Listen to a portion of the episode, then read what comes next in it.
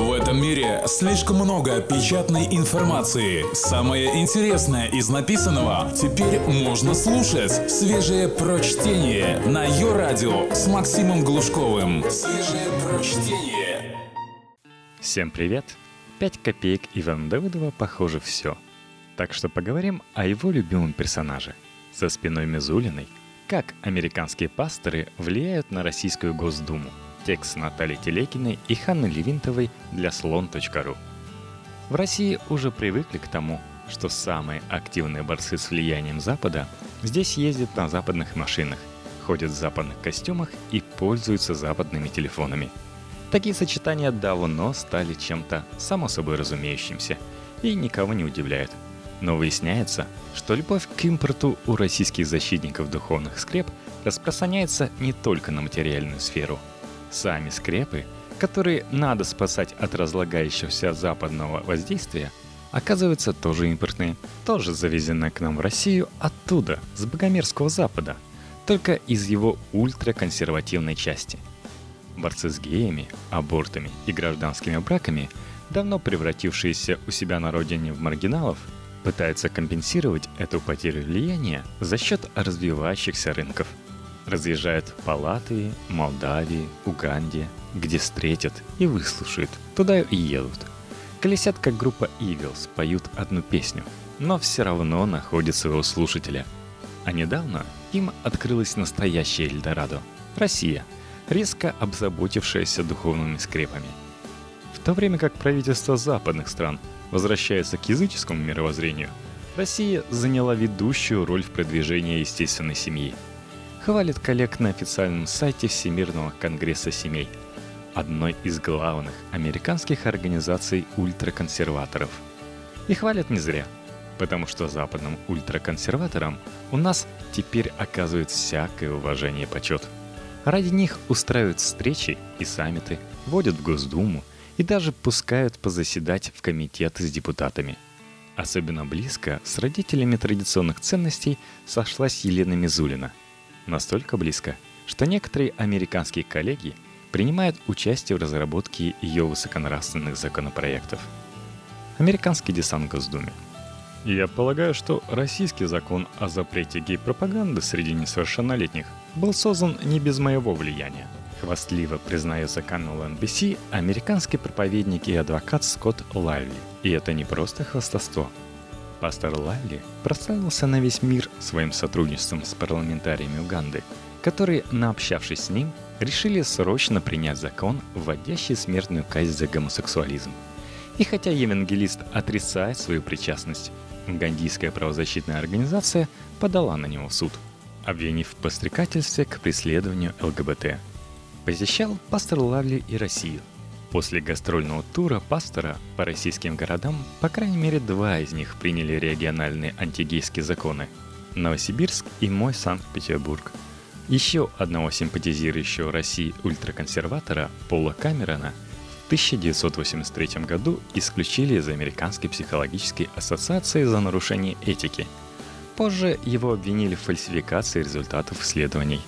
Кэмерон, конечно, винит во всем гей-лобби и утверждает, что гомосексуальные учителя прививают подобный образ жизни ученикам. Также его исследования показывают, что геи живут значительно меньше гетеросексуалов. Средняя продолжительность жизни геев, по данным Кэмерона, сорок три года. Свои данные Кэмерон и двое его соавторов черпали из некрологов в подшивке одной из локальных гей-газет, а затем рассчитывали средний возраст всех умерших. Социологи тогда посмеялись над его работой. Мол, она в лучшем случае отражает средний возраст умерших читателей той газеты. Однако в России репутация маргинала не помешала Кэмерону получить приглашение в Госдуму и ознакомить российских законодателей со своими исследованиями. Теснее всего Елена Мизулина общается еще с одним американцем – Брайаном Брауном. Он возглавляет в США Национальную ассоциацию за брак. Это – одна из крупнейших американских анти-ЛГБТ-организаций. Браун не знает отдыха в своей борьбе с геями. Он судится за штатами, принявшими законы о гей-браках. В Калифорнии пятилетний процесс не увенчался успехом. Призывает к бойкоту Starbucks за то, что председатель совета директоров Говард Шульц высказался в поддержку однополых браков, А после провала бойкота Браун пообещал отомстить Starbucks другим способом – раструбить о позиции руководства компании в тех развивающихся странах, где она работает. В России Браун непосредственно участвовал в подготовке мизулинских поправок к закону об иностранном усыновлении, которые запрещают усыновление иностранными однополыми парами, а также одиночками из тех стран, где разрешены такие союзы. Браун даже приезжал в Москву, чтобы выступить на заседании Думского комитета по делам семьи. Текст его выступления можно найти на сайте Госдумы. Старая дружба. История дружбы российских и американских ультраконсерваторов не такая уж короткая. Еще в тысяча девятьсот девяносто пятом году в Москве состоялась встреча российских демографов Анатолия Антонова и Виктора Медкова с их американским коллегой Алланом Карлсоном. Все трое придерживались схожих взглядов. Сексуальная революция и феминизм ведут к падению рождаемости, и с этим надо бороться.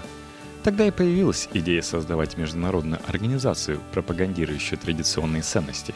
Вернувшись в Штаты, Карлсон вскоре учредил Всемирный Конгресс Семей. Эта организация проводила конференции, собирая своих сторонников в разных городах мира. Впрочем, Россия долгие годы не имела никакого отношения к этому процессу. Только свежее прочтение на Йо-радио. Все изменилось в конце нулевых, вместе с ростом влияния эр пэ цэ. Церковной элите хотелось развивать международные связи. В две тысячи десятом году на очередную конференцию Конгресса Семей отправился православный бизнесмен Алексей Комов. Перед ним стояла сверхзадача – убедить руководство Конгресса провести следующее мероприятие в Москве. Комов всю жизнь занимался проведением выставок, конгрессов, концертов и других мероприятий. Кроме того, получил эм би эй в Великобритании. Еще Комов – перевоспитавшийся прожигатель жизни. «Я был либералом, я экспериментировал», – вспоминает он молодость. «Но если ты принимаешь наркотики или спишь кем попало, или все вместе, то к концу дня чувствуешь себя обессиленным». Со временем, видимо, основательно обессилев, бизнесмен сделался верующим и сдружился с протоиереем Дмитрием Смирновым, одним из самых могущественных людей в эр пэ цэ. Убедить американцев с первого раза у Комова не получилось. Карлсон, к тому времени ставший международным секретарем Конгресса Семей, помнил Москву и общался с Антоновым, но остального руководства идеи энтузиазма не вызвало. Еще было много недоверия к России, объясняет исполнительный директор Конгресса Семей Ларри Джейкобс. «Мы сказали, докажите нам». Тогда-то и начались российские хороводы вокруг иностранцев. Их приглашали в Москву и всячески обхаживали. Тестовым мероприятием стал Московский демографический саммит, прошедший двадцать восьмого - тридцатого июня две тысячи одиннадцатого года. Там обсуждалось, как лучше бороться с разрушительными инициативами вроде ювенальной юстиции, сексуального просвещения в школах, высокотехнологических химических абортов. Половину оргкомитета составили представители эр пэ цэ. За несколько дней до саммита был принят законопроект против абортов, подготовлены при активном участии Мизулиной и эр пэ цэ. Американцы остались довольны, а российская сторона добилась таки своего. Конференцию Конгресса Семей в две тысячи четырнадцатом году пообещали провести в Москве. Кошелек эр пэ цэ. Делая выбор в пользу России, в Конгрессе Семей явно руководствовались не только идейной близостью, но и возможностью найти здесь щедрых спонсоров для своей деятельности. На Западе с этим делом довольно туго. Например, в две тысячи одиннадцатом году бюджет Конгресса Семей составил всего сто восемьдесят тысяч долларов. Спонсоров для каждой конференции ищут отдельно. В России ими стали Владимир Якунин и Константин Малофеев. Глава эр жэ дэ помог с московским демографическим саммитом, а владелец Marshal Capital согласился взять две трети расходов на будущую конференцию Конгресса Семей в России. Малофеев – давний спонсор проектов эр пэ цэ. Например, в две тысячи десятом году принадлежавший ему благотворительный фонд святителя Василия Великого потратил сто пятьдесят пять миллионов рублей, из которых восемьдесят восемь миллионов пошли на строительство и реставрацию храмов. Для сравнения, на оплату операций больным детям в центре имени Бакулева нашлось шесть миллионов семьсот тысяч рублей. Зато церковь оказывает своего рода помощь олигарху в бизнесе. Духовник Малофеева, архимандрит Сретенского монастыря Тихон, который считается духовником Путина. Его же приход посещает бывший министр связи Игорь Щеголев. снискавшие репутации главного покровителя миллиардера. В последние годы финансовая активность Малофеева заметно возросла. Уже к две тысячи двенадцатому году бюджет его благотворительного фонда вырос более чем в десять раз, достигнув сорок миллионов долларов. Православный бизнесмен привозил в Москву дары воровков. Он же основал Лигу безопасного интернета, кстати, тесно сотрудничающую с Мизулиной. Лига должна была отгородить детей от вредного контента. Например, сейчас она борется с фильмом «Жизнь Адель», получившим золотую пальмовую ветвь в Каннах. Спонсорская помощь Конгрессу семей вполне укладывается в эту логику. Впрочем, платить уже не придется. Недавно появилась новость, что московские мероприятия, проведение которого так долго добивалось эр пэ цэ, вероятно, будет отменено из-за санкций. В силу ситуации на Украине и в Крыму и из-за последовавших санкций со стороны США и ЕС возникают проблемы с путешествием, логистикой и другими важными для восьмого Всемирного Конгресса Семей вопросами, сказано на официальном сайте Всемирного Конгресса Семей. Подробностей не сообщается. То ли американским фондам не советуют иметь дело с Россией, то ли они сами боятся потерять других своих спонсоров. Забавно, что именно Малофеева подозревают в связи с сепаратистами, из-за которых США и ввели санкции против России. Впрочем, даже если отношения к американцам по независящим от сторонам причинам пойдут на спад, это не означает конца генеральной линии. Блюстители морали всех стран, объединяйтесь! Недавно в Вене все тот же Малофеев, а также художник Илья Глазунов и политолог Александр Дугин рассказывали о вечных ценностях.